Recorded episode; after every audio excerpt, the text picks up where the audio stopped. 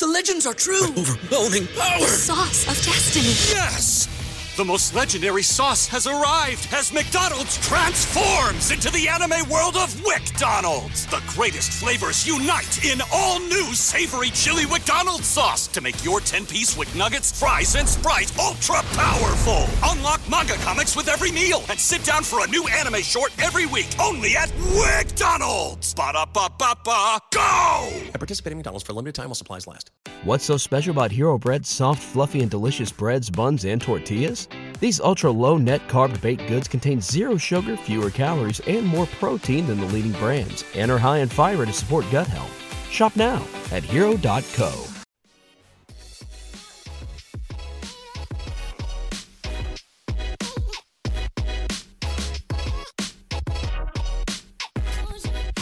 Welcome to the Sixer Sense podcast, hosted by site co experts Lucas Johnson and Chris Klein.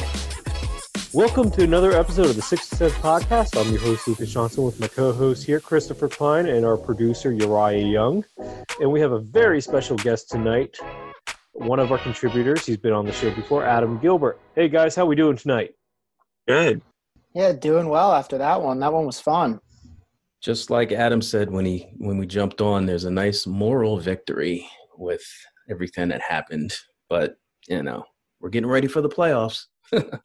So, so yeah, for those that don't know, which we haven't really told you guys yet, we are recording directly after the Portland Trailblazers game where the Sixers lost a very close nail biter without just Ben Simmons at all, and without the services of Joel Embiid for most of the game. And I think we're just going to go ahead and jump into that. So, Chris, you want to take it away there? Yeah, so as Lucas mentioned, we are recording directly after the Portland game, and we're going to talk some, I guess, pretty fun basketball, even though the Sixers lost. And obviously, Joel Embiid went out with an injury. I think this was probably one of the more entertaining uh, Sixers games that we've gotten so far in the bubble.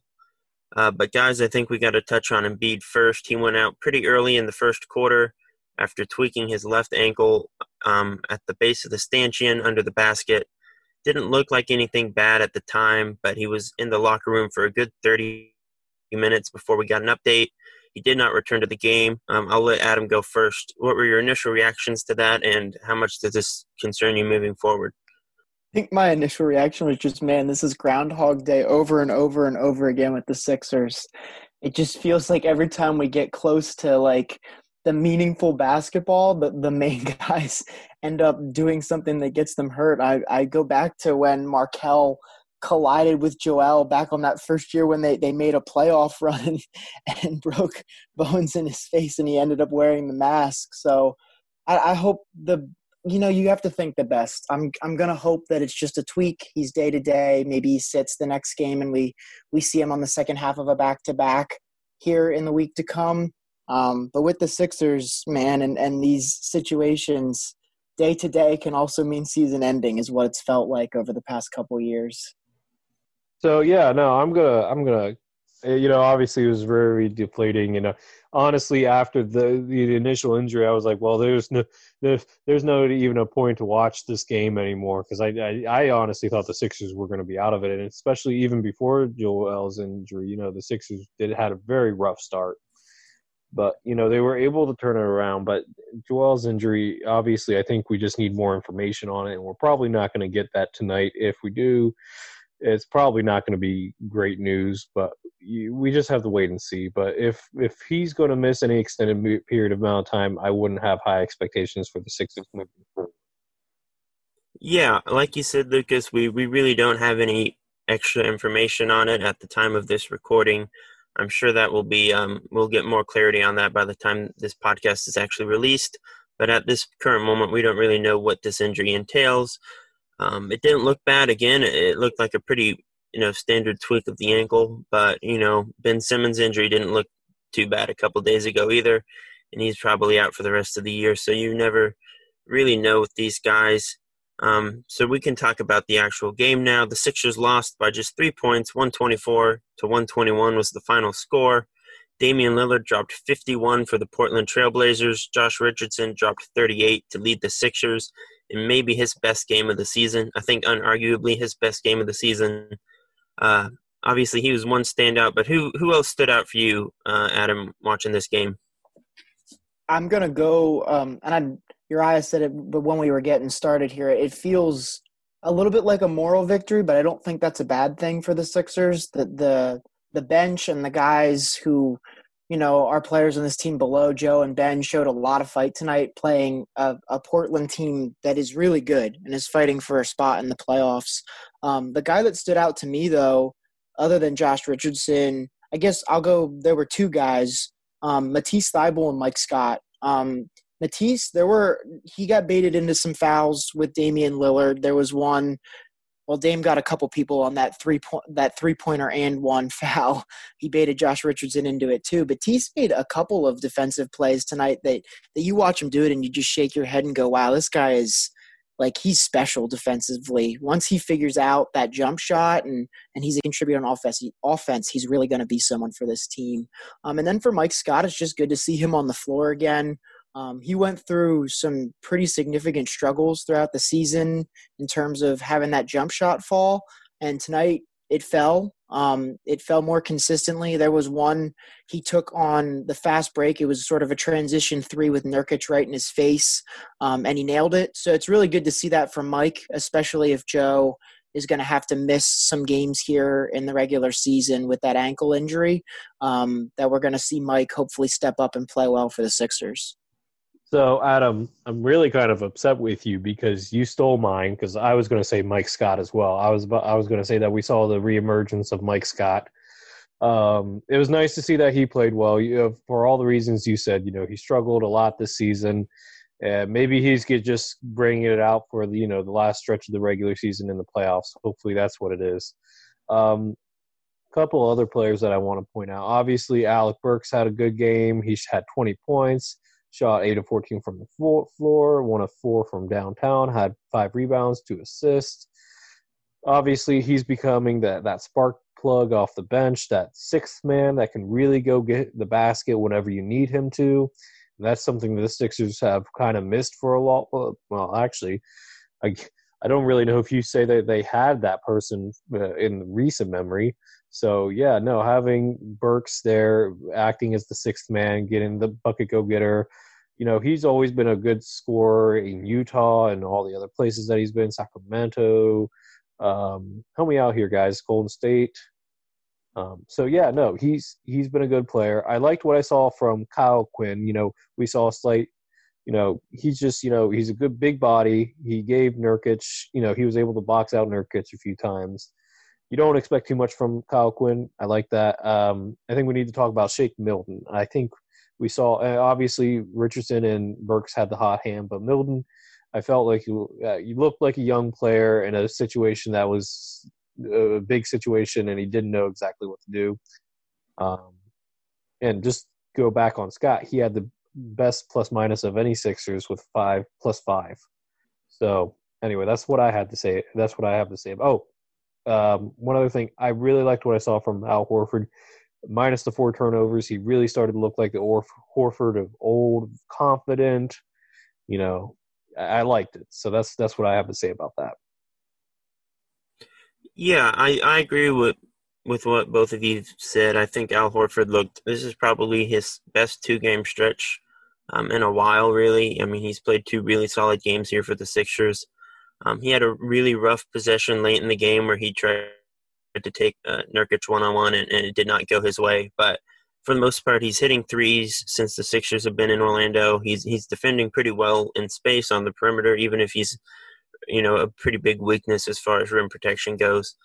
And with Embiid maybe out for future games at this point, the Sixers are going to need to keep getting really strong performances out of Horford and Mike Scott, as you said, who played a lot of minutes at center tonight after neither Norvel Pelle nor Kyle O'Quinn really did much at all with their playing time. Uh, but to go back to what Adam said, I do think Thybulle deserves a shout out. He grabbed nine rebounds off the bench, had three steals and a block. His one block was ridiculous. He covered about 15 feet of space uh, to block a Carmelo Anthony three. It was one of the most impressive defensive plays I've seen in a long time. Like you said, Adam, he's just a really special talent, a really special athlete. I think his athleticism gets undersold um, you know, in the conversation. It's not just his instincts. He just flies around the court, has long arms that he uses to his full advantage. He's a really special talent. Um, it, it, wasn't a perfect game by any means for Thybulle, but he gave them some really strong minutes, um, you know, in a game in which they were shorthanded um, pretty severely. So I really liked what I saw out of him. And we, we have it listed here on our agenda um, to talk about how the team played without Ben Simmons, but I guess we can stretch that a bit further and talk about how they played without Ben and Joel. Um, what were some of the key differences for you, Adam?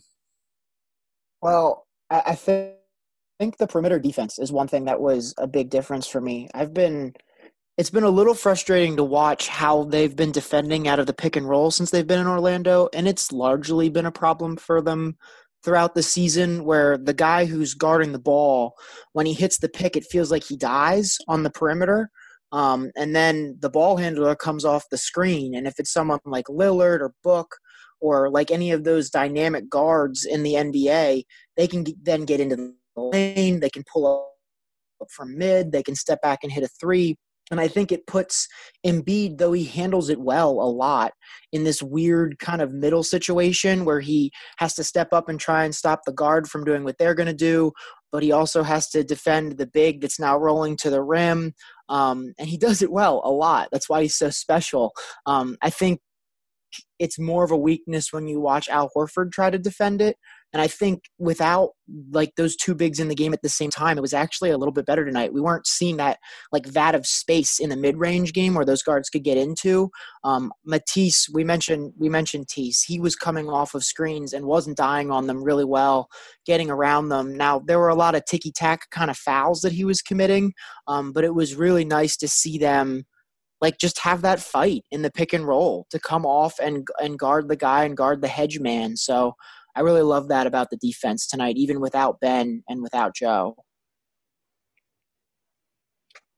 Yeah, I guess another thing for me is more or less the confidence that you see the other players come up with. Because, you know, we hadn't really had a game like this from Richardson in months. Probably, what would you, probably at least December, if not, you know, like, you know, he didn't really erupt too often. So it was very nice to see Richardson get aggressive. Uh, Al Horford, like we said, he had five assists. You know, he was, you know, he had great three point range.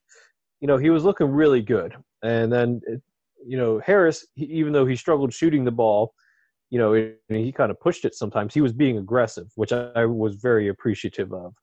Um, the one thing that I wish I would have saw, and maybe this is just a byproduct of Richardson and Burks being hot, is Shake Milton take over the game you know, the Sixers were without Ben and Joel during that stretch when Milton went off, and we just didn't see that.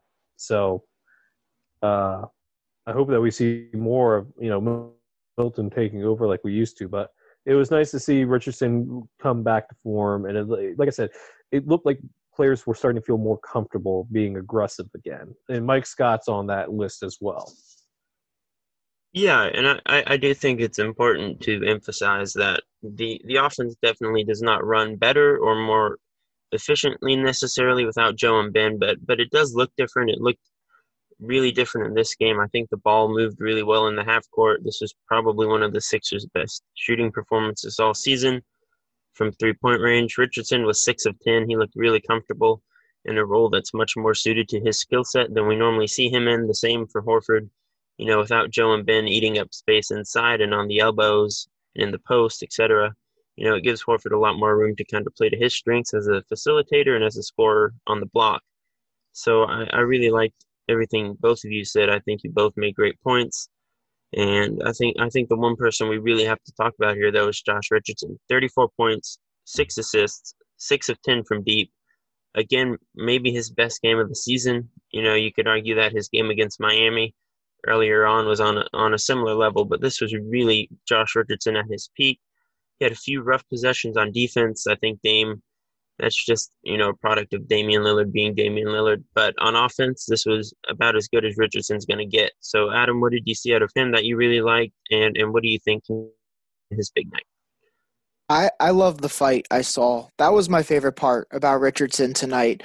And uh, like he would come up on plays where he thought he got fouled and he'd be yelling at the ref. He'd be mad at himself. He, he'd come down and play really aggressive defense on the other end afterwards. I, I loved seeing the emotion from him, the fight, the desire to want to win the game. Because to be honest, he's looked really lost since they've been in the bubble, maybe even a little bit before. He and and he never looked lost defensively but now in orlando it feels like that's been the case as well um, i actually did the game recap for for the orlando game the one that happened before tonight's game against portland and I, I had to give him like an awfully low grade just because you watch him go around and it doesn't look like he knows where he's supposed to be on the floor. He's not shooting it particularly well. He's he's jumping at things he shouldn't be on defense instead of moving his feet, fouling, getting caught in backdoor situations. And tonight, none of that was the case. He looked like a completely different player, and you love that for him. And you hope that um, it's something that we will continue to see going forward because this team is better if he's aggressive like that. So you you make really good points, Adam. I think that he I think the injuries really took a toll on him this season. And I think once he came back, he kind of was like, you know, I guess I gotta let Ben and Joel do their things and not really be my thing. But tonight, this was the Josh Richardson that we that the Sixers traded Jimmy Butler for. Now, no, that doesn't mean that we're to see 34 points from him any every single night, but an aggressive, vocal, you know, get can get to his spots. I really liked him attacking the you know mid range where the you know foul line was. I like that. That was that's his game. And I think overall, I mean, the space without Ben and Joel in the paint, I obviously opens things up, as Chris has already alluded to. And I think it was a good, like I said, I think this game was good without Joel and Ben in the terms of allows those starters to get confidence and get back to what they were, be, you know, what we knew that they could be before they came to the Sixers. And, you know, Richardson was just that. Yeah, and I, I think part of the problem with the Sixers as a whole all season has just been, you know, the roster construction doesn't really favor anyone at this point. I mean, it's just built in a way that doesn't really play to the strengths of anyone um, on the rotation. I think Josh tonight got to really step into a role that's more comfortable for him, where he's not, you know, the point guard per se, but he he, he needs to get buckets and he can work those mid range games, those mid range shots. He can kind of work around screens you know that's where he's at his best when he's not spotting up and when he's not running the the, the offense per se so I, I think this was a really good moment for Josh to step up. I think the offense without Joe and Ben is going to really favor guys like him and Tobias more when they can really lean on their strengths as scorers without deferring to Joel and Ben. Um, again, that's not necessarily good for the Sixers overall. They're obviously better when Joe and Ben are on the floor, but on an individual basis, I think if these guys are out, for an extended period of time, we're going to see some good basketball out of Josh, Tobias, and Al. And moving on, the other guy who really stood out for Philly tonight was Alec Burks. He dropped 20 points. This is his second big 20 point plus point game in a row. Adam, what did you see out of the Sixers uh, bench flamethrower? exactly that. He's just a flamethrower. Man, he comes off and the bench and he just throws these shots up and, and they've been going in right now. He's definitely a scorer. He's a microwave kind of guard. Um, he's one of the only guards on this team that really has that ability to come off the bench and immediately be hot. Just immediately be able to throw things up from everywhere and it's going in. Um, I love his aggressiveness. Uh, I love hate the look that I see him get sometimes, where he'll bring the ball down the floor and it's like Alec Burks is going to shoot now. Um, and I love it because sometimes he makes like these plays that make you kind of scratch your head and go, "Wow, how did he pull that off?" Um, and other times it leads to bad shots, but it's kind of a give and take with him. And recently, he's been absolutely incredible. Um, I love it for a guy who's had a standout season at Golden State, got traded here um, to play a prominent bench role, and with in light of the injury to Ben Simmons is going to get um, some significant minutes here coming down the stretch and in the playoffs and I think he's taking full advantage of that opportunity and that's a great thing for the Sixers because we're loving the production that he's bringing us off the bench. So I'm sure you guys remember in the beginning of the bubble, Burks was on the rotation outside looking in. Glenn Robinson was looking to be that ninth guy. And then Robinson got injured. And then Burks took over, uh, and Burks has worked his way into, a, I believe, a sixth man role. And the shame is that the Sixers probably aren't going to be able to re-sign him this summer. He's probably going to get a bigger contract elsewhere, and unless they can move off of Harris or Al's contract, it doesn't seem like it's going to. You know, he's not going to stay there. Um, but that being said, he's probably the best bench scorer the Sixers have had in a very long time, probably since. I, I, I'm tempted to say Lou Williams, and I don't want to make that proclamation without double checking my homework, but honestly, it feels that way to me. And I'm not comparing him to Lou Williams because Lou Williams is three time defensive player of the year, but he's that type of player. And I, I would probably put him more on the level as like Jordan Clarkson, a type of uh, microwave type of guy off the bench. But in terms of actually having a reliable bench score, this is probably the first time that the Sixers have had a guy that can come off the bench and create his own shot and be hot and be a 20 point per game guy off the bench. So that's it's a really nice change of pace for the Sixers, and it's a shame that both Ben and Joel are missing time. With Ben probably missing the regular season because Burks could have been a big part of a deep playoff run if both were healthy. Yeah, I, I, I like the Jordan Clarkson comparison, Lucas. And like you mentioned, the Sixers really haven't had anyone like Burks on the roster since Joel and Ben have been on the team he's really kind of a foreign entity at this point. Someone who can create off the dribble consistently, get his own shots when the offense breaks down. Philly's just really lacked that kind of player in the past. Like Adam said, he's not always the best decision maker. He can get tunnel vision at times. You know, you're going to have to take the good with the bad. But we've known Burks to be a bucket getter all season. He averaged over 16 points a game in Golden State. Granted, that was a bad team where he really needed to carry a larger role than you would ideally have him carry. But we know that he can get buckets. I think this is kind of what we expected out of him when he got traded here, that he'd be someone who could step in and carry a big role off the bench. I think it's a bit frustrating that Philly didn't give him that role right away, that Brett Brown kind of kept him in the doghouse for as long as he did. But I, I I wrote about this and I think we both we've all alluded to it. Burke should be getting serious minutes once the playoffs start. Should probably be the first or second guy off the bench, depending on how things shake out with Joe and his injury. And yeah, I mean, I think he's going to play a really big role here down the stretch just because he's the only player on the Sixers who, who can do what he does consistently, and they really need that. I, I and I think we're we're well, we should probably cap it off there, and I, I want to change this to because we alluded to this earlier in the podcast, but we got to talk about Ben Simmons' injury and you know what that means. So let me ask you, Adam how does this impact the team in the short term future, including the playoffs? What do you think this means for the Sixers moving forward? Well, I, I think Ben Simmons' injury can probably be overcome a little bit in the playoffs. And what I mean by that is this team is by no means making the finals without Ben Simmons. I really believe that. Um, Joe's amazing, and he's been amazing in the bubble, but they're not a finals team without Ben Simmons on the floor. Um, and I know we thought that they might be a sleeper for it, but that's kind of out of the picture if he if he's not out there with them. Um, he is the lifeblood of what they are defensively, and it hasn't felt that way in the bubble. No, um, he hasn't defended great. He's looked a little lost playing the four, and I think that's what it is a little bit. Is he's been a guy that's just had the ball in his hands the enti- his entirety of his career in the NBA to this point, and then he suddenly doesn't have it anymore and he's being told play this hybrid four where if you get the ball try and run out and transition um, but if not we want to also get it to shake so he can bring it up and then you try and float in an area where you might shoot a three but you also might not. And i think it's been confusing for him and it's thrown him off. Um, but he's that guy that if the series say is against boston can check tatum. If it's against miami he'll guard butler.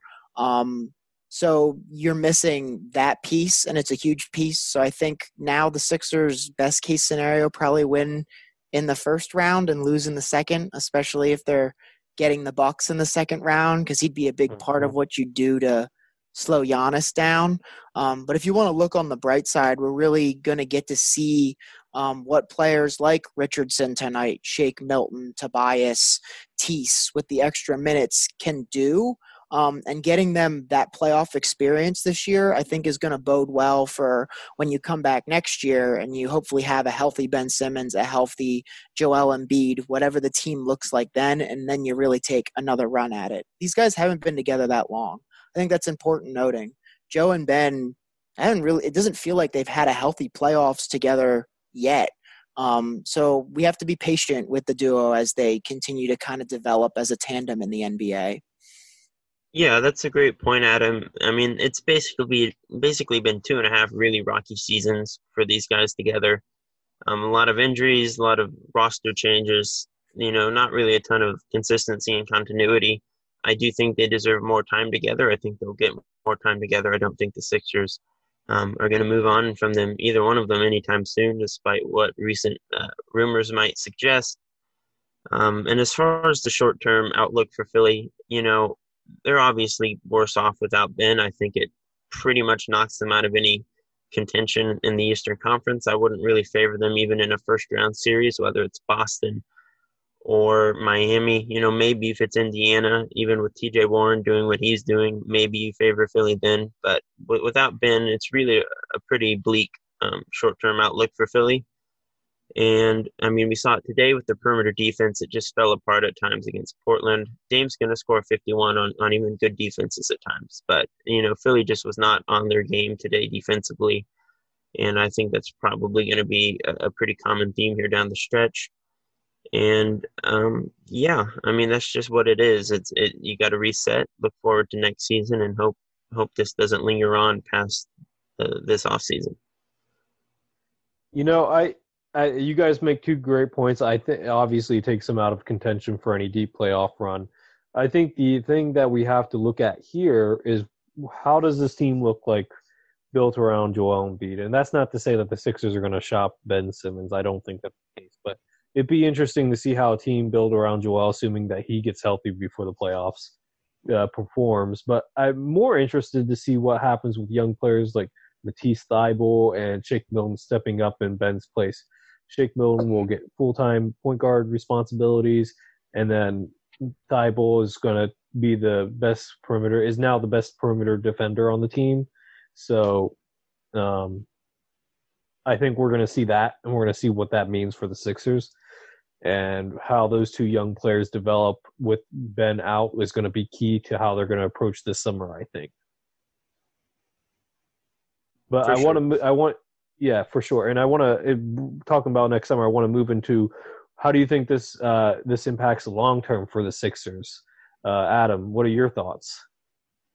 Yeah, long term, it's just a next year mentality. And I, I, hate to say that. I hate being like, let's get ready for next year because it feels so negative to just kind of write off the bubble. There's still a lot to learn about the team. You want to watch and see how they play, how Embiid does with the, the added pressure of being like the man, the man without Ben there. Um, but it, it very much feels like something to me where I'm like, I'm excited to see where they go next, like what they do with a lot of pieces. They've sort of pigeon held themselves in a little bit with how big Al's contract is and Toby's is. Um, you've got Josh Josh Richardson. If he keeps playing well, he's a he's a really nice piece. Do they keep him and try and keep him around? Do they they try to look to shop him and trade him for a different two guard? Um, one thing that I've been following super closely, and I'm sure you guys have as well, is this OKC pick uh, that's top 20 protected. I've been a big Thunder fan throughout the the bubble experience, just kind of rooting for them to keep winning, um, so we can keep that pick. Uh, we can't get too far away from our process roots of being really excited to see who we can take in the draft. Um, but yeah, I'd just be kind of interested to see what they do in the offseason. Obviously, Joe and Ben, um, and I'd even say Tobias are your three cornerstones. Um, and it's a matter of how do you take young guys like Milton and Matisse Thybulle and build a team around those three guys um, that is built to make a deep run in the playoffs. It probably means having a lot of scorers. Probably means having some sort of competent backup center for Joe, whether that's Al or somebody else. Um, and it means having someone who can handle the ball other than Ben Simmons. Yeah, I think you hit the nail on the head, Adam. I, I think my biggest fear is that this injury to Ben um, gives the front office an excuse to kind of run it back and not really address the major issues with this roster because even if Ben was healthy, the Sixers were still, you know, on the verge of going nowhere fast. I still don't know if Ben was healthy if I would like favor the Sixers against Boston or Miami at this point. Like even when Ben is healthy, this roster's a mess. The the construction really doesn't make sense, and the front office really needs to address that this summer, regardless of what happens um, with Joel and with Ben here down the stretch.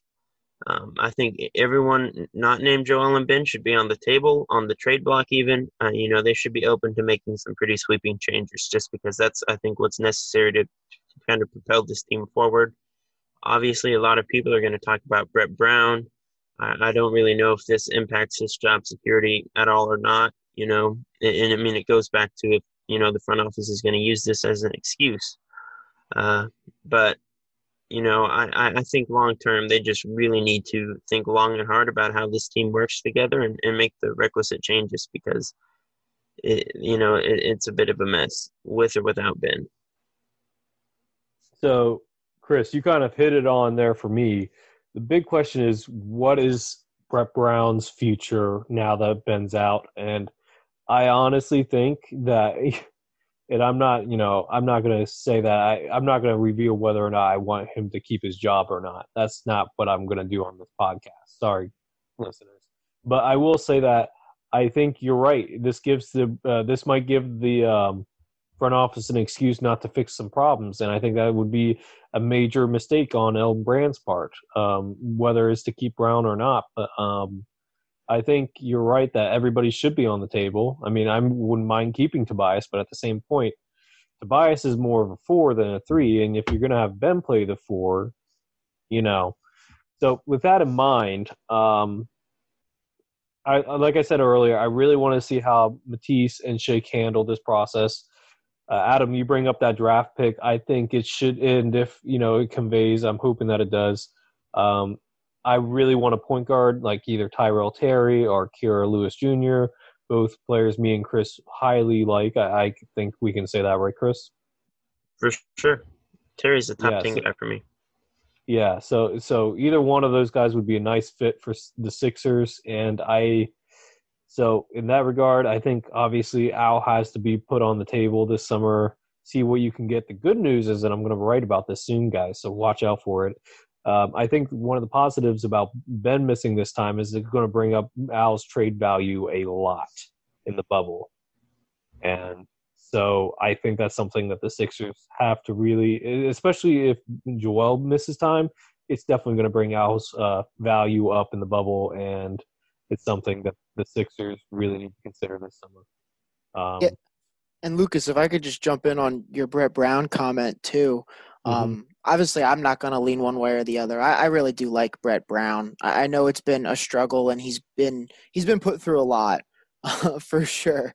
I really do like him as a person, though. But something, an interesting observation just to make is you watch Toronto fire Coach of the Year Dwane Casey, hire a guy at the time felt like a nobody, Nick Nurse, and what do they do that year? They go and win an NBA championship. So sometimes it's exactly what a team needs. Maybe that's not the case here, but it's certainly something to consider.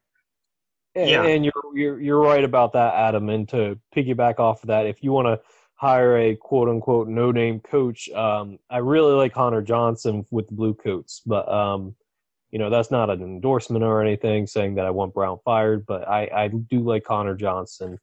I'm sorry for cutting you off, Chris. There.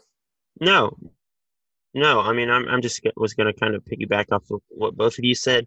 Um, I really like Brown too. I think he's a top 15 coach in the league. I think if the Sixers let him go, he's going to find another team pretty quick and he's going to do just fine there. I'd be really interested to see what Brett does with like a regular team that functions like, you know, a regular basketball unit. But um, I, I mean, I'm fine with firing him, but that can't be the only change that's made. I mean, this starts with the front office and the decisions that they've made with regards to personnel. The roster really doesn't fit, and they, they can't go into this thinking if we just change the coach and keep everything else the same, things are going to get better because it's not. I don't know if there's any coach in the league that can really make this current group of guys work to uh, their quote unquote full potential just because, you know, th- there's too much skill overlap. They don't really space the floor for each other. It doesn't work it's not Joe and Ben either. I think those guys work just fine together. It's really putting pieces around them that that can function at a high um, level. I think they need quicker decision makers on the perimeter, guys who are unafraid to just let it fly. I think that's a big complaint with Tobias and Josh. They kind of hesitate. They dribble into these tough contested twos, and that's just not the kind of player that Philly needs. Um, you mentioned Al Lucas. I, I don't think there's anything Horford can do in the bubble that's going to elevate him to a level where the Sixers don't need to give up assets to get rid of him. You know, I just don't think that's going to happen. Even even if he averages like 20 and 10 from here out and has a great playoff run, the Sixers aren't going to get off his contract. You know, without giving up a draft pick or two at least. So that's, I mean, they should probably be willing to do that, but I, I just think that's probably the realistic outlook there. Um, and yeah, just long term, I'm really not sure where this team's going to go. I don't trust the front office much at all at this point. Uh, I'm I'm ready personally for some big changes. Uh, you know, I'm I'm totally cool with them kind of burning it to the ground and starting fresh around Embiid and Simmons. That's cool with me. Um, like I said, I really like Brett, but I think if your argument is that they need a new voice and a, you know a new approach, you know I get it. I I do think uh, that maybe Brown's um, you know style has gotten a bit stale at this point. Oh, that's right. You, I did comment that on Twitter, didn't I, last night? no, but um, no, and and just to piggyback off the what you said about Al, um, I think you're right, but I don't think it necessarily needs to be a first round pick. It could be second, two, like one or two second round picks, or even a player like Zhaire Smith. I think maybe Zhaire Smith needs a change of scenery just because of all the, you know, he's just had a, such a rough start here. And then with Mikal Bridges playing so well in Phoenix, it's just, it's not going to be fair to him. He's kind of in a Markelle Fultz situation at that point. So I think if you could package him and, and, uh, Al and maybe get somebody, uh, you know, of decent quality, I think you you get a win there. But um, yeah, I want to move on the conversation because and you know we could talk about the future of the Sixers forever, but so I want to move on and we got to talk about Joel Embiid's uh, you know performance in the bubble, and Chris is going to take that away. Yeah, so I just want to start this off. I'm going to read a tweet from Kyle Neubeck that came out about 30 minutes ago, um, around 9:30 p.m. on Sunday. Brown was asked about potential limitations for Embiid with an eye towards the playoffs. He says they're going to try to find a balance between rhythm and prioritizing health with a lot of guys. And he brings up Horford and Harris specifically. Asked if they'll play the next game. He says, I don't know. So it doesn't sound like Embiid's going to be out long term. It sounds like this is, you know, a day to day thing. And it sounds like the Sixers are going to be taking guys, um, you know, load management a bit more seriously here moving forward. And and with regards to Embiid, before this injury, before this game, he's been one of the best players in Orlando in the bubble so far. Um, before the Orlando game, in which he was a little bit rusty that first half, he was averaging over 30 points a game. Um, I'll let you go first, Adam. Uh, what do you think has allowed Embiid to be so dominant so far in Orlando? And do you think he'll be able to continue that once he is uh, ideally healthy and ready to go again? I th- I think so. I think What's interesting is it feels like every season the same thing we talk about is is Joe going to be conditioned enough to to play as many games as we'd like to see him play. And load management is is important with a guy like him. Um, I don't think that's a bad thing either. I think that's just kind of the way you have to manage Joel Embiid. He's so great in the games that he does play that you just have to be careful with his health. But he's shown that he is like conditioned to run up and down the floor here in Orlando, and that's been really encouraging to see. Um, I think my favorite thing about what feels like has evolved about his game is teams tend to double team him in the post like immediately. As soon as he catches the ball, they're bringing in an extra guy either from the baseline or from the elbow somewhere. And normally it's off of Ben's guy, right? Because that's the whole spacing problem with the Sixers if Ben won't shoot the ball. Um, but without Ben on the floor, it does open up a little bit more for Joe to f- try and find shooters on the perimeter. And I think he's done it really well. Um, he looks a lot more comfortable. He doesn't tend to panic. Even before he got injured tonight, there was one play where he shot a fadeaway off of one leg and, and hit an and one with two guys in his face. Um, and that's just special, man. to have a guy on a t- on on your team that can do something like that. Um, I'm growing to appreciate Joe more and more here in Orlando. So yeah, you bring up that fadeaway, and that he said he was working on that throughout the the hiatus, and I think obviously it's really shown. Um, now, do I think it's Dirk esque? No, not yet. But obviously, it's a part of his game. It's, it's he's added it to his game, and it helps him. You know, besides making smarter decisions, it helps him avoid double teams a lot easier. And I think if he can make that even more into his game, you know, incorporate it more during the offseason and next season, I think this he's going to be un, unstoppable, even if you have the double team, and especially if he keeps on passing it the way that he has early in the bubble. So uh, that's why I think his passing, you can't double team him anymore, uh, especially with Ben out. You can't double team him anymore because the Sixers have reliable enough shooters elsewhere to make you pay. Yeah, I, I think you're you're both spot on. I think with Embiid, uh, it goes back to something that Draymond Green said on TNT the other day. I think it was really smart, and it basically boils down to the fact that Joel can get good position in the post against pretty much anyone. You know, he's bigger and stronger than 99% of guys in the league. Pretty much everyone not named Boban Marjanovic, he can probably, you know, fight out space in the post against he's just that kind of dude. So it's really, you know, an effort and a conditioning thing. Where if he's engaged and he's on and he has the stamina to, you know, go in and fight for post position, he's going to make defenses pay every time. Even if he's not hitting shots, he's going to draw fouls. He's going to get open shooters on the perimeter. Like you said, Adam, his passing out of double teams has been superb in the bubble. That's probably this has probably been the best stretch of games for him as a passer in his career, maybe. And I think that's definitely the next step in his you know progression as a superstar is his passing. That's going to be huge for him long term. And if he can keep that up, the Sixers are going to have a chance against pretty much anybody, even if the roster around him again um, looks pretty bleak at this point. So yeah, I, I, really like what we've seen out of him so far. Hopefully, he gets back um, into the swing of things here in the next few days. And I, I think what Brown said about load management is important. Embiid played 37 minutes against Orlando the other night. The Sixers cannot get too invested in any one regular season game here. I don't think there's a big difference between the four or the six seed at this point. You know, they just need to have a healthy Embiid, a healthy Horford, a healthy roster, um, sans Ben heading into the playoffs. And I think that's, you know, a pretty big comment of Brett. I think that's really important. Um, and just talking about you mentioned his double teams, Adam. Is there anything else you've seen out of Embiid that you you, you really like and that you want to see him continue um, as the season progresses here in Orlando? I want to see him continue to just post up and bully guys who are smaller than him. Um, and he's been doing it. He's been posting up. I mean, you talk about Indiana. They had what? JaKarr Sampson, which is a process throwback. Look at that, Joe and JaKarr going at it. Um, but he was just – posting him up and going to the rim. And I love that out of Joe. That's I want to see more and more and more of that. Um, is him just deciding, you know what, this guy is smaller than me. He's not as strong as me. So I'm going to either face up and drive hard or I'm going to back down and shoot that little hook shot from right under the basket because he can get it all the time. He, he's that big and he's that dominant that I really believe as long as he's conditioned in, in a way that he can keep his motor going, he can get that shot at any moment. I'd also really like to see him continue to emerge as a leader on this team. Um, I think we saw that with the altercations and things that happened between him and Shake in that first bubble game with how he bounced back to having Shake's back against San Antonio.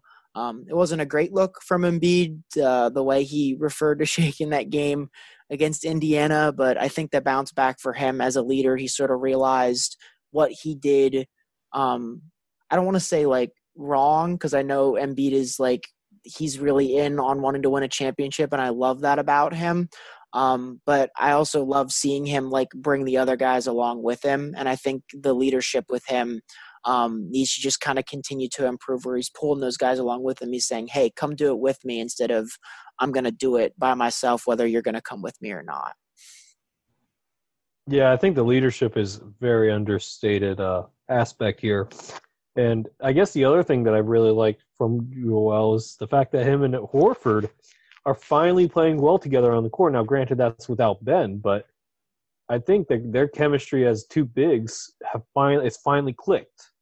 And a part of this has to be the the great play that Horford's done after the first uh, game against Indiana. Horford's really stepped it up since then. But I think overall, you we can't deny that those two have had great chemistry when they come on the court. And I think that you know part of that's Horford, but part of that's Joel as well. And I I just overall I think it's a good look for the Sixers now that that that's finally working between those two bigs.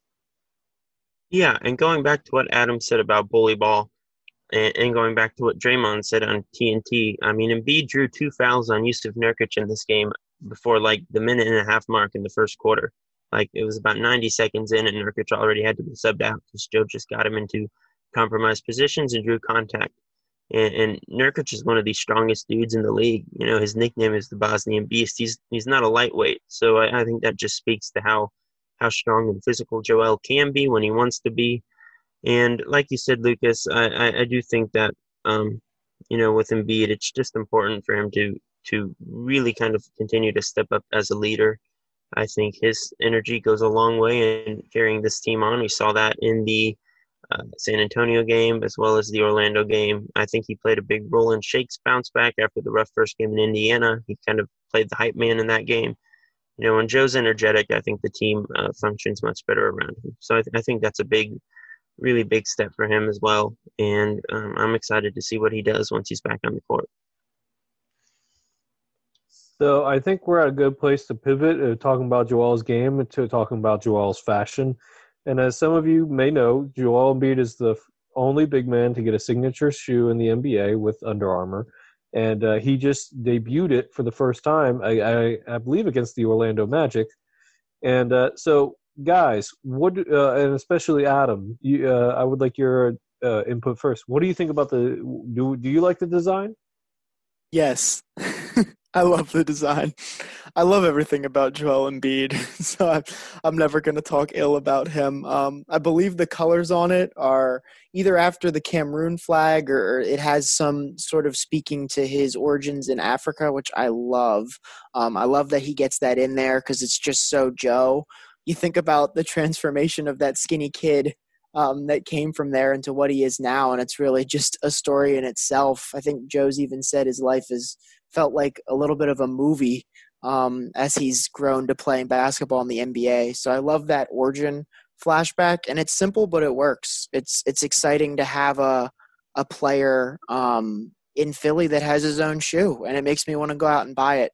Did you guys see um, Steph Curry's imitation of Joe, uh, welcoming welcoming him to the Under Armour family? Because that was pretty funny. I sadly did not. Yeah, I'm gonna have to look that up. Yeah, no, I saw it. I, I really, I thought it was pretty spot on. So, Chris, what do you think about the design, though? Yeah, I mean, I, I, I thought it was pretty good. You know, I'm not much of a sneakerhead or anything. I've, I've never been one to follow shoe culture or anything like that, but I, I thought they looked good. I know Under Armour has taken a lot of flack in the past, uh, especially for Steph's shoes.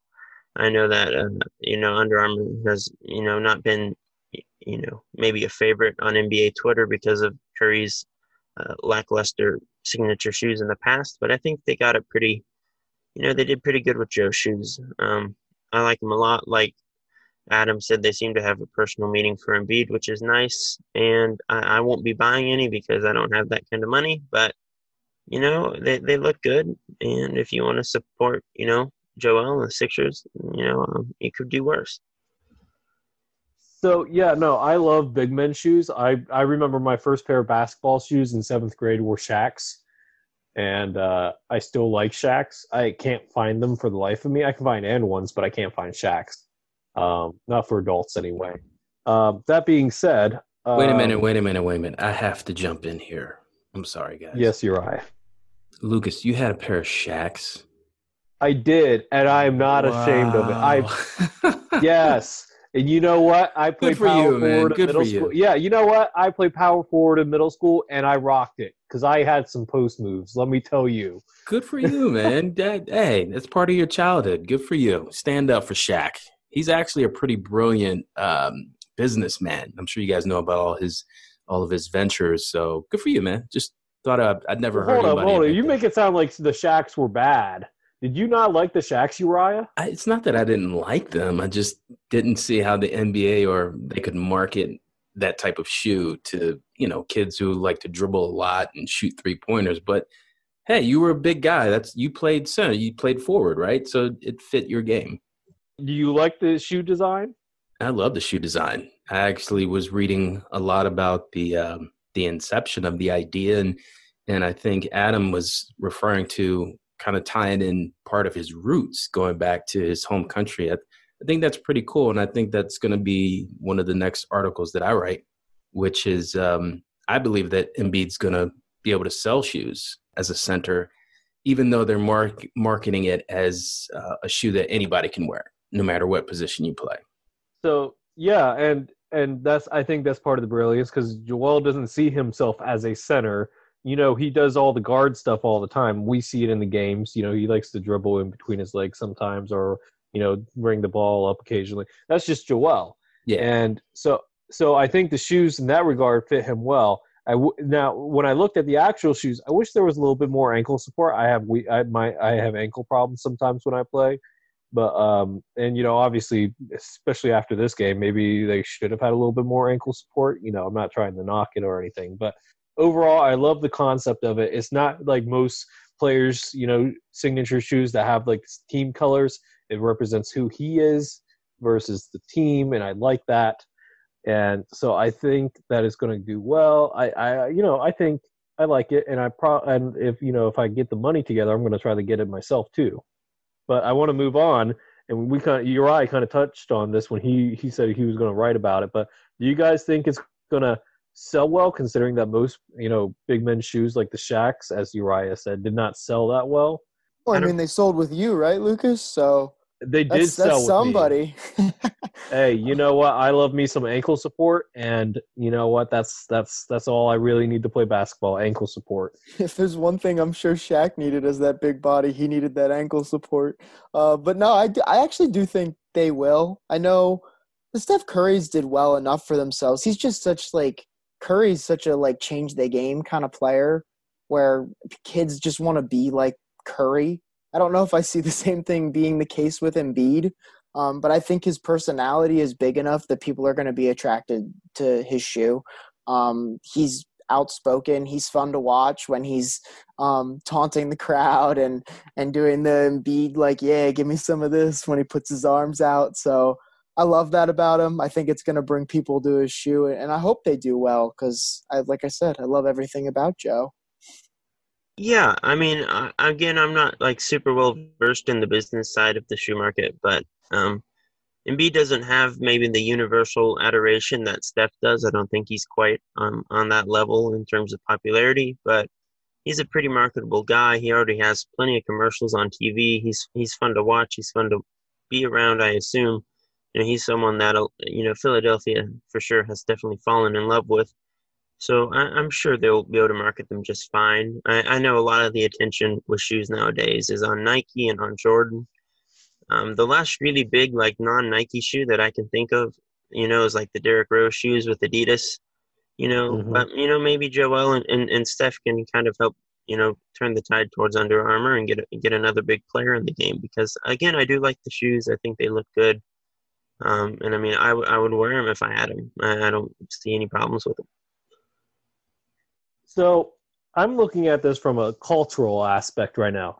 Right now, our country is going through a lot of changes, uh, including you know the empowerment of the African American community, and you know having a shoe that relates to you know a, a, you know Africa or a particular country within Africa and representing the colors very well in that. I think that's gonna that's an area that the marketing people could probably really uh, you know help fuel sales in. I think that could be a really strong message uh, way to get the shoe sales there too. Um, I'm not a fan of Under Armour. I've never bought a pair of their shoes. Getting his shoes would be my first pair, but because uh, I kind of just don't like the I, they feel too light most of the time. But you know, that being said, I I think that it's going to sell well. Um, but I think you have I think with the movements in this country where it is, I think it's something that we have to that the Embiid's marketing people would have to consider trying to, eh, you know, uh, capitalize on. So if let's say they have commercial for these shoes, what comedian do you think would be a perfect co-star to Embiid in the sneaker commercial, guys? I have got to go with Spike Lee here. Um, I, I love this idea, and maybe it's a little bit foreign because back in the day, Spike was very the Knicks like Pacers was that big rivalry, and I remember the stuff that he got into with Reggie Miller, the taunting back and forth. I just think that would be a great platform to like throw Joe into that as like the new day of that is Spike and, and Joel Embiid going back and forth. Just because I know Joe went through a stretch where he was trying to be this this more serious player, but my favorite version of Joe is the guy that threw a windmill down in the series against Toronto and runs back the other way doing the airplane, or he does the Milly Rock after hitting that three against Atlanta, uh, Atlanta earlier this year. Um, I love it when he's taunting and, and playing to the crowd. So I think a back and forth between him and Spike Lee would be so entertaining as a commercial.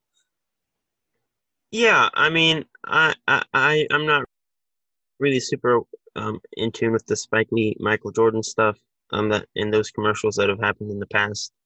But I, I know Spike has been around the NBA for a long time. I, I really love Spike as a person, as a filmmaker. He's he's made some great movies. Um, I recommend his new movie on Netflix, The Five Bloods, to anyone. Great stuff. Go watch it. Um, and I, I, just really like Spike as a person. I think he has a great energy that would play well off of Embiid's energy, like you said, Adam.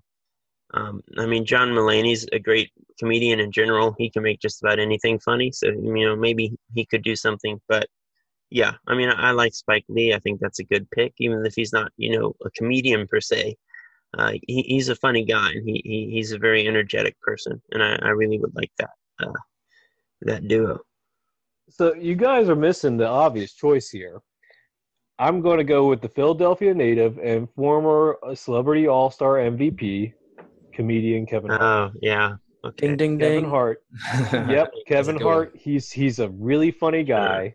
You know, he he's really short, so he can play that sh- tall, short dynamic with with Embiid that you know most other comedians couldn't. I mean, I think maybe Spike Lee could because he's pretty short too. But um, like I said, uh, you know, and he, Kevin Hart's a, a icon right now. I mean, he's starting to go on a slight decline, but overall, he's still very uh, popular. So I think he, in the fact that he has ties to Philadelphia and you know the NBA already, I think he's the obvious choice there. Can I Yeah. can I just I just want to say that all your picks were great and that the first one, Adam, you said Spike Lee. I n- never thought that Spike could could jump in there and and I guess tune into what's going on today because he's so kind of out of the the, the spotlight, even though he did have a, a recent movie like Chris said. Uh, of course, I think the, the the obvious one is Kevin Hart, but like you said, Chris, I think John Mulaney. He he he is a brilliant brilliant actor slash comedian. I think he could pull it off too. Remind me who John Mulaney is. I, I know I'm uncultured, but what was he in again? I mean, he's he has a few specials on Netflix that are all really great. Like he might just have my three favorite, you know, comedy specials. Period that I've watched. Has he hosted SNL? I, I'm pretty sure he Yeah. I believe SNL. he has. Yeah, Yeah, he- he oh, he's write for SNL, hilarious. and he's hosted once or twice, I think. Yeah. He's hilarious. He's hilarious. He's absolutely hilarious. Yeah. I, I feel like I know him, and when I see his face, I'm gonna be like, "Oh, that's who he is." But I, I know the name. I just can't put the face to the name right now, and it's really bugging me. Let me Great. Google this real quick. Chris, I'm going to reach out to the. Uh, I'm going to reach out to my my contacts with Under Armour, and I think they should make you the creative director for the new Embiid ones, and you're going to get John Mulaney in the commercial. There you go. I appreciate Get all three, man. Let's just pile. Yeah, let's do. Let's get Spike, Kevin, and John all in the same commercial. I think Let's that'd be go fun. for it. that would be fun. Oh, I know who he is. Okay, I feel really silly now. It's okay. We forgive you. Now you're But cult- I, I do you're think cultured. the one Oh. issue, the one issue. Oh, okay, Spike- that's where I know the name from. Yeah. yeah. he's on a Netflix show that I'm watching, but I'm not not going to name it right now. Um, but moving on, and I think Chris, you- you're going to take up this next one. Thoughts about the players stepping up uh, while Simmons is out? Any players that really stick out to you? And I guess we can extend this to both Simmons and uh, Joel now. What are your thoughts, Adam?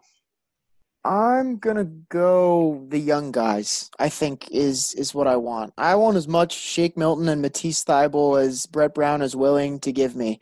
Um, just because those are the two guys. I mean, Chris, you talked about and I, I what I largely agree with you is about like Ben and Joe being your cornerstones and being ready for big change because I don't think this team is built to compete. It's built clunky, it's built awkward, it's not built around your two generational type players.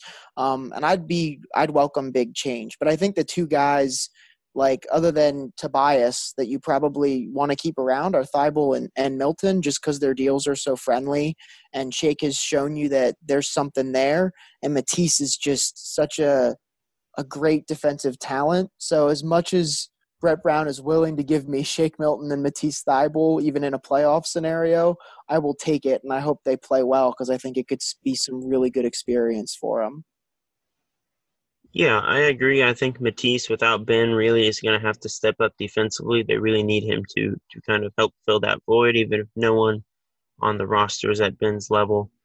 Um, and I think they need Al Horford to continue doing what he's doing. Uh, I wrote about this. He's really still the most logical, you know, replacement at power forward. Even if, even if that's not ideal with him next to Joel, I think he does a lot of things that the Sixers can take advantage of with Ben off the floor and you know he was pretty much a complete zero and non-factor negative before this bubble. He hasn't been since the Sixers have arrived in Orlando, and that just needs to be the case moving forward.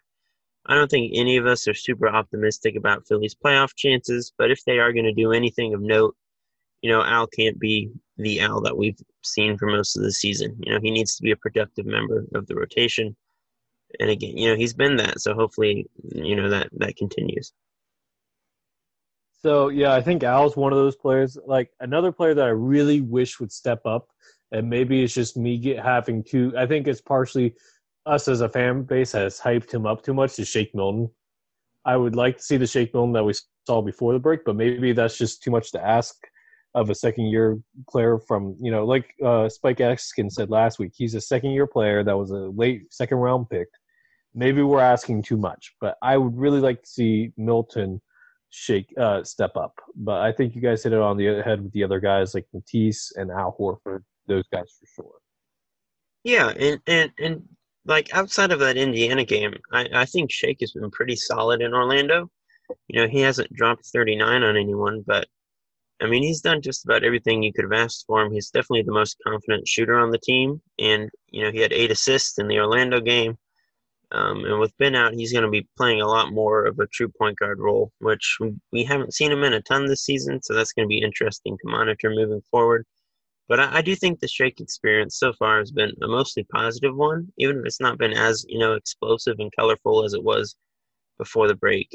I, I think as far as you know where my expectations were, he, he's been right on par, maybe even a little bit ahead of them because you know I've been mostly impressed with his poise.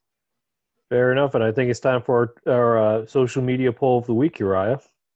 Okay, gentlemen. So I have in front of me the social media poll of the week, and it uh, went across Facebook and Twitter. And I will definitely highlight the two uh, followers of the Sixer Sense who gave a really good response and got a lot of attention. So the question of the week is Who would you trade for Ben Simmons? And the three options were Devin Booker, Damian Lillard, and Bradley Beal. We'll start with the Facebook response. Uh, Kevin Charles Jones Sr., Damian Lillard. This man is the alpha and has proved his worth big time when the lights are on in the playoffs. And as you saw tonight against the Sixers, he dropped the 50 piece. And I would agree with that. I wouldn't mind him on the Sixers. And if I go to the Twitter response, Twitter follower David all right, David hyphen nineteen in quarantine. He he tried to do a play on words, but COVID nineteen. Um, at Dro twenty five ninety three. He agrees with our Facebook follower. He said Dame, without any shred of hesitation, love Ben to death, but Dame kind of solves every single one of our offensive problems by himself. A Lillard Embiid combination is lethal in the extreme. What do you guys think? Who would you guys take in exchange for Ben Simmons. I, I don't want to hop on uh, what the social media followers are saying, but I'm I'm also gonna go Lillard, man. Especially after watching him drop a 50 piece on us tonight, just how dynamic he is as a point guard, because he is a true one. He he runs your offense for you. He's a floor general. He's got unlimited range. I mean, you talk about a guy. It, it's like Steph Curry range, and it feels like we've only seen Steph Curry take these like crazy deep three point shots, but Lillard is doing it more and more, especially this season, where he feel looks like he feels comfortable like 10 feet beyond the three point line, which is ridiculous. And he really does solve all your problems. If you think about a lineup um, let's just say we plug and play him right now. If we swapped him for Ben Simmons, Lillard, Richardson, Harris, Horford, and and Joe, that's crazy. You have twin towers down low. You've got Lillard fixing your spacing issue, hitting deep threes. He can score. Yeah, guys, I, I gotta go Lillard. I think they're a finals team if they're if they've got Lillard in that one spot. Yeah, so uh, I think Lillard's the obvious answer, and you know, Adam, you hit a lot of good points there one other thing that I would like to add is that Lillard, I mean, he's the only guy that we know for fact can carry a team. Booker hasn't done it in Phoenix, and you know, Beal's not even in the bubble right now. And uh, you know, Beal's always had John Wall to help him.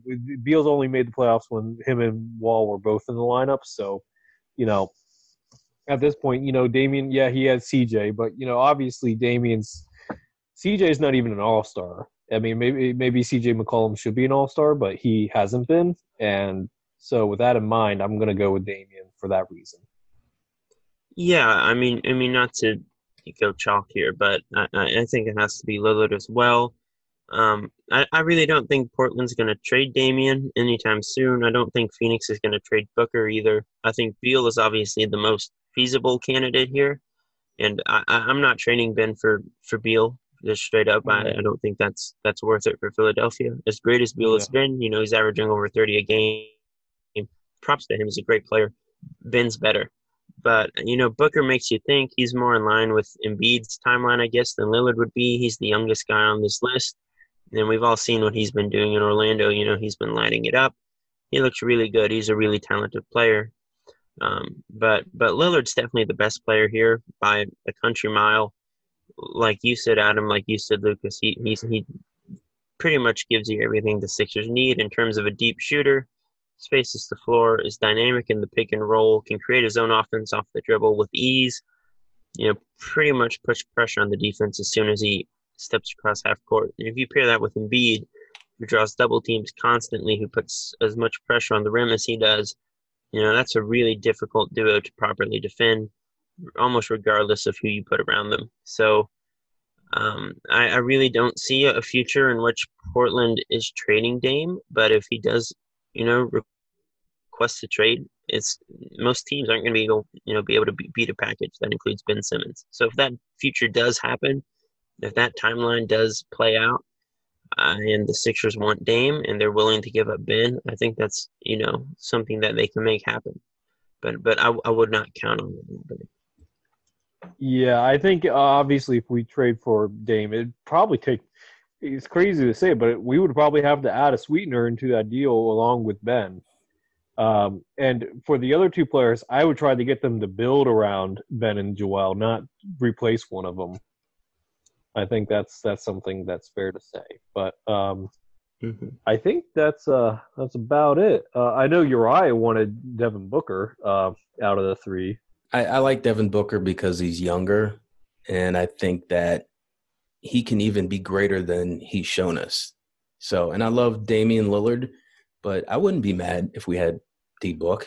Of course, I agree with everyone, but I, I wouldn't mind Booker because he's just he's younger, and I think he's yet to even reach his potential. Fair, very fair. I think at this point, Chris, it's about that time that you play us out. Yeah, and just the big thanks to you, Adam, for coming on the podcast. We really enjoyed it, and you, you know, we hope you can come on again in the future.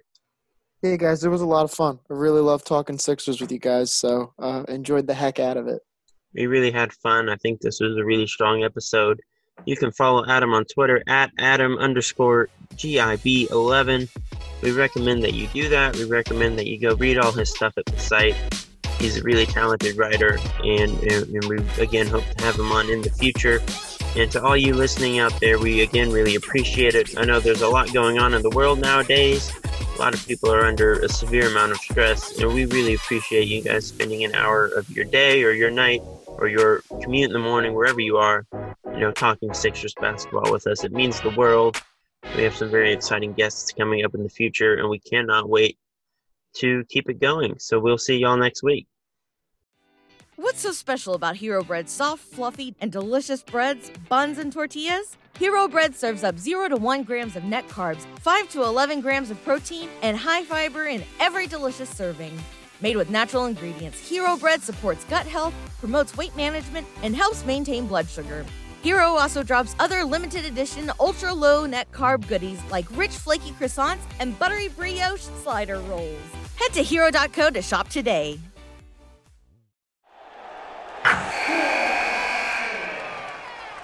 Wilson, you sent the game winning email at the buzzer, avoiding a 455 meeting on everyone's calendar. How did you do it? I got a huge assist from Grammarly, an AI writing partner that helped me make my point. 96% of Grammarly users say that it helps them craft more impactful writing. Would you agree? Grammarly helped adjust my tone to navigate tough work conversations. And it works everywhere I write, so I can quickly communicate effectively. Your teammate used Grammarly to summarize an important document, making a three pointer. How did he do it? It only took one click. When everyone uses Grammarly, everything just makes sense. You made an incredible slam dunk to end the game. The meeting was canceled, and your team will go home champions. Go to grammarly.com slash podcast to download it for free. That's grammarly.com slash podcast. Easier said, done.